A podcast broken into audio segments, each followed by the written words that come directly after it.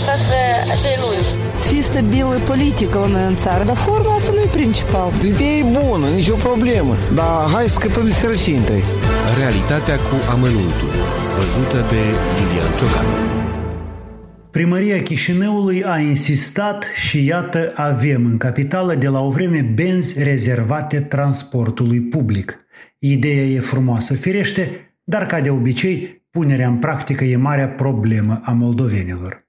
Să remarcăm că acum cei care circulă cu transportul personal cu mașinile trebuie să suporte niște ambuteiaje crâncine, să piardă și mai mult timp pentru deplasarea prin oraș.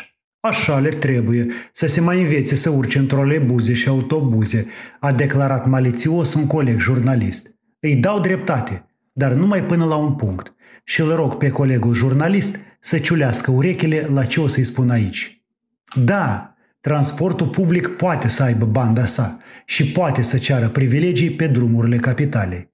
Dar ca să nu existe dubii, acest transport public trebuie să fie în regulă, să-ți ofere condiții perfecte – și mă întreb, e ok transportul public din Chișinău? Ca să nu lungesc vorba, o să vă aduc un singur exemplu care mă face să fug de el ca dracul de tămâie. Va să zic că e pandemie.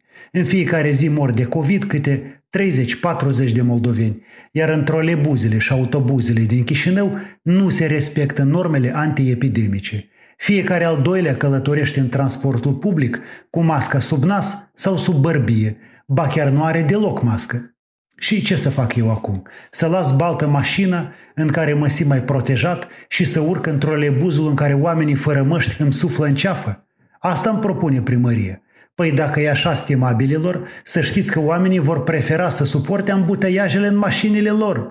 Înainte să oferiți benzi transportului public, asigurați-vă că acest transport public e ok, că în el oamenii poartă măști. Voi nu puteți face ordine, dar i-ați băgat în ambuteiaje pe cei cu mașinile. Vi se pare fericită inovația voastră?